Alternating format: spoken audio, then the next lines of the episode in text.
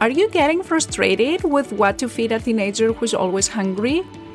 Everybody knows that teenagers have a huge appetite. It seems like you need to feed them constantly to satisfy their hunger. It's even more difficult where teenagers who struggle with their weight truly want to make changes, like cut down on junk food or stop overeating, and they can't. There's frustration, isolation, stress, and that's why I decided to create a recipe collection of 30 easy and healthy meals for teenagers. They're all high in protein to satisfy your teenager's hunger, and they can all be ready in less than 30 minutes. If you want to grab a free copy, go to lifestyleforteens.com forward slash recipes.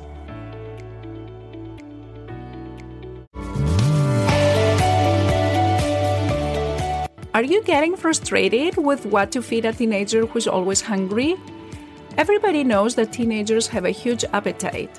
It seems like you need to feed them constantly to satisfy their hunger. It's even more difficult where teenagers who struggle with their weight truly want to make changes, like cut down on junk food or stop overeating, and they can't.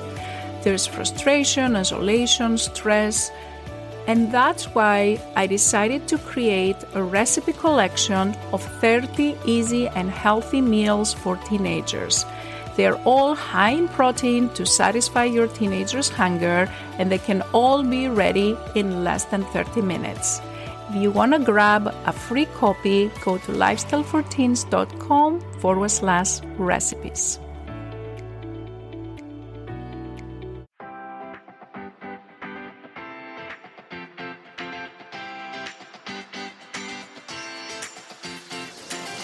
This is the Lifestyle and Weight Loss for Teens podcast. If you're a mom and want to help your child who is struggling to lose weight, you are in the right place. If you are looking for healthy lifestyle tips, Dr. Gourgari is here to help you understand the science around safe weight loss in teens and children. Because what works for adult weight loss is not always the best for children. This podcast is for educational purposes only. Dr. Gourgari does not provide medical, psychological, or nutrition therapy advice. You should not use this information to diagnose or treat any health problems without consulting your own medical practitioner. And now, your host, Dr. Jenny Gourgari.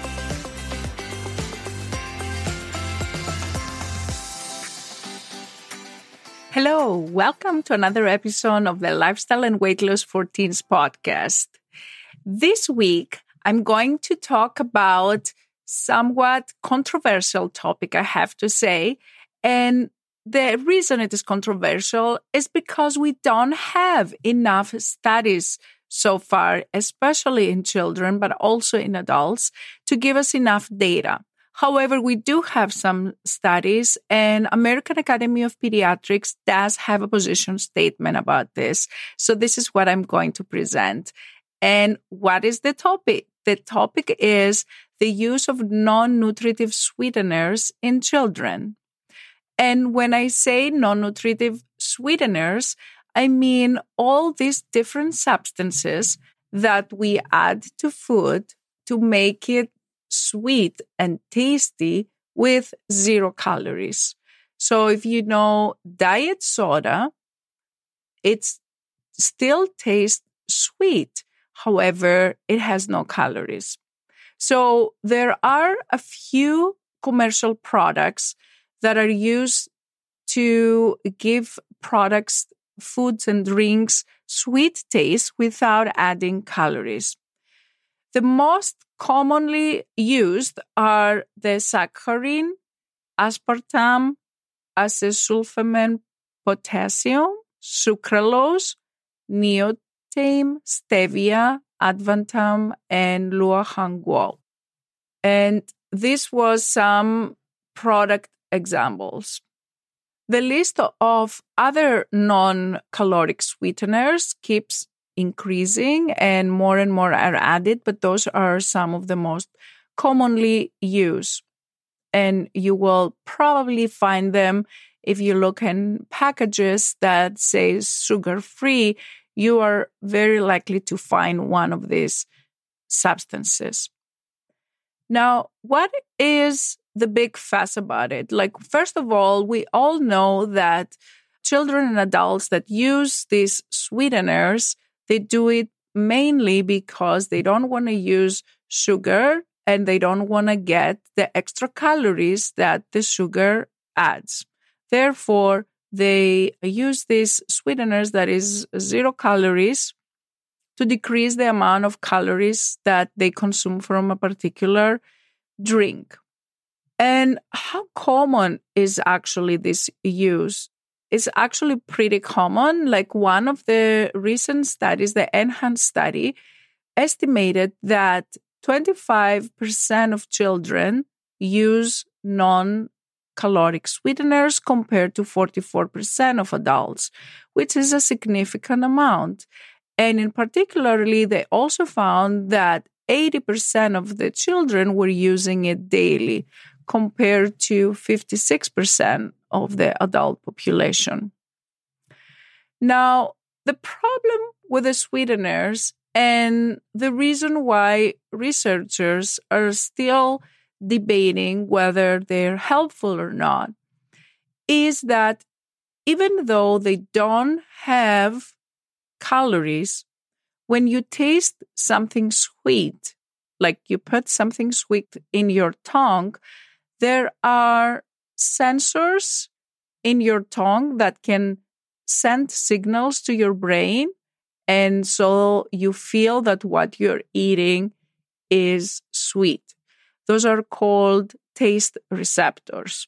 So the sweet taste receptors that we all have in our tongue are normally stimulated by sugar. However, when you have one of these non caloric sweeteners, they can still stimulate some of the taste receptors. And therefore, and that's why you feel that when you're eating something is sweet. And then there is a little bit of unknown. What does that exactly do to the signals that go to your brain that have to do with regulation of appetite and hunger?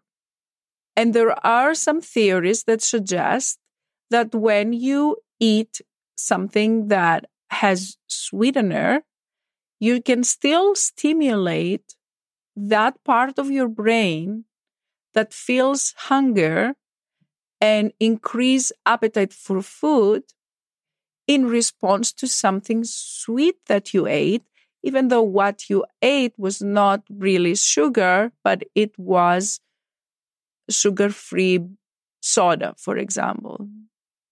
And there is one interesting study that was done in college students. It was 115 college students between the age of 18 to 22 years of age.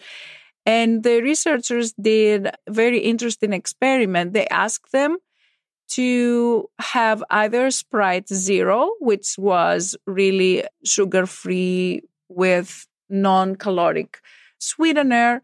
They asked them to drink water or to have regular Sprite that had sugar. And then after that, they wanted to see what were they more likely to eat after they had these drinks. So they offer them different snacks and then they looked what snack did they go for. And interestingly, what they found was that the college students that had the zero sprite were more likely to go and choose a bag of chocolate of M&Ms or other snacks that had sugar compared to those that had regular Sprite or water that they would go for less sweet snacks such as water or chewing gum. So, what is a possible explanation of this finding? Why did this happen? The researchers speculate that probably the college students that had the zero sprite instead of a regular sprite, they didn't quite feel satisfied with that. And then they went for something like a real treat, like the bag of M&Ms. Whereas the college student that were satisfied with the regular soda, they didn't feel the need to go for, for it.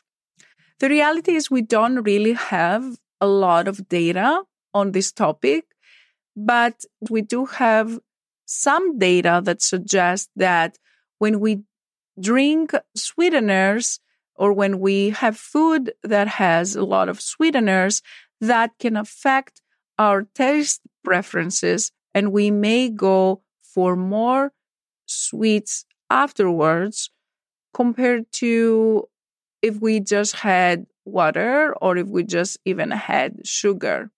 There's definitely a lot of research that needs to be done in this topic because we just don't have enough data. Now, another thing I would like to bring to your attention again from this manuscript from the recommendations by the American Academy of Pediatrics is that there could be potentially a role for non caloric sweeteners in certain populations. And in particularly, if there are children that have diabetes and they're using insulin for every time that they consume uh, sugar, then having stevia or having one of these caloric free sweeteners may be beneficial to them because they don't need to use insulin as they have to use when they are eating something sweet with sugar. Also, if there are children and teenagers that they are trying to get in shape and they're trying to lose weight, and they're able to control their total caloric intake by using the nutrient, the caloric free sweeteners, then there is a role for them to use them as long as they that doesn't lead to overconsumption of other foods that will eventually increase their caloric intake. Because if you are trying to cut down, let's say, the calories you're consuming by drinking a regular soda, so you drink a diet soda. And after that, you feel the urge to, you know, I didn't really feel satisfied with this. Let me just go and get a chocolate or let me just get something else that is sweet. Then it defeats the purpose. And it may be really not your fault. It may be just because your body is reacting in a way that you crave more sweets because your taste buds in your tongue are still activated by those sweeteners. And it could be that maybe you have a better, a bigger urge with those sweeteners than if you just had a little bit of sugar in the beginning. So, what I would suggest is if you have a teenager who likes to have sweeteners, or if you are a teenager and you like beverages like sugar free soda and sugar free juice, what I would suggest you do is that you pay attention to what happens after you have your sugar free soda or your sugar free juice. Do you feel satisfied and happy and you feel like I'm glad I had this soda and you can move on with your life and do your activities and do the next thing you need to do. If that is the case, then perhaps then it's not creating a big problem for you. If you do notice though that once you have one of these, let's say, sugar free Sprite, you feel the urge to afterwards go for something sweet. Perhaps you feel in your mind that, oh, since I have a sugar free soda, let me just go and grab that sweet. Or you just feel that, mm, I still need to have something sweet because that sugar free soda was really nothing.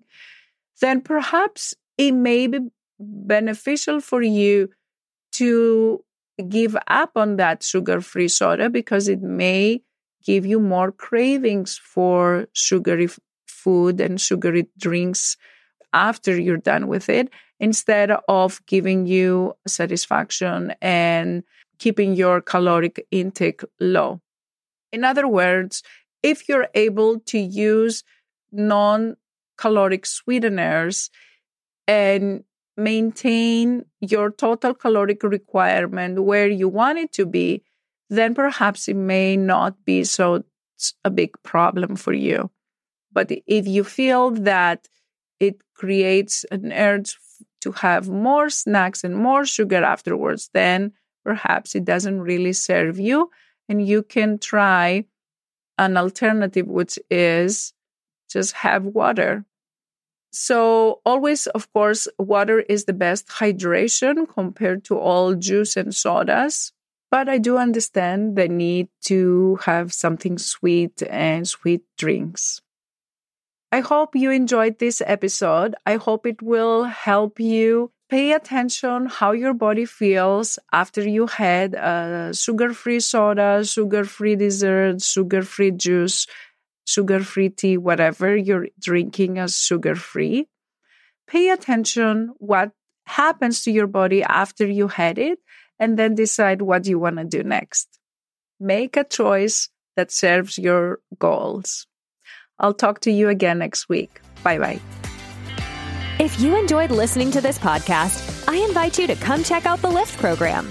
It's Dr. Gourgari's 12 week coaching program for teens and their moms, where we take all this information, we apply it to your daily life, and we work together so your teenager learns how to create a healthy lifestyle so they can feel happier, more confident, less stressed, and love their body again.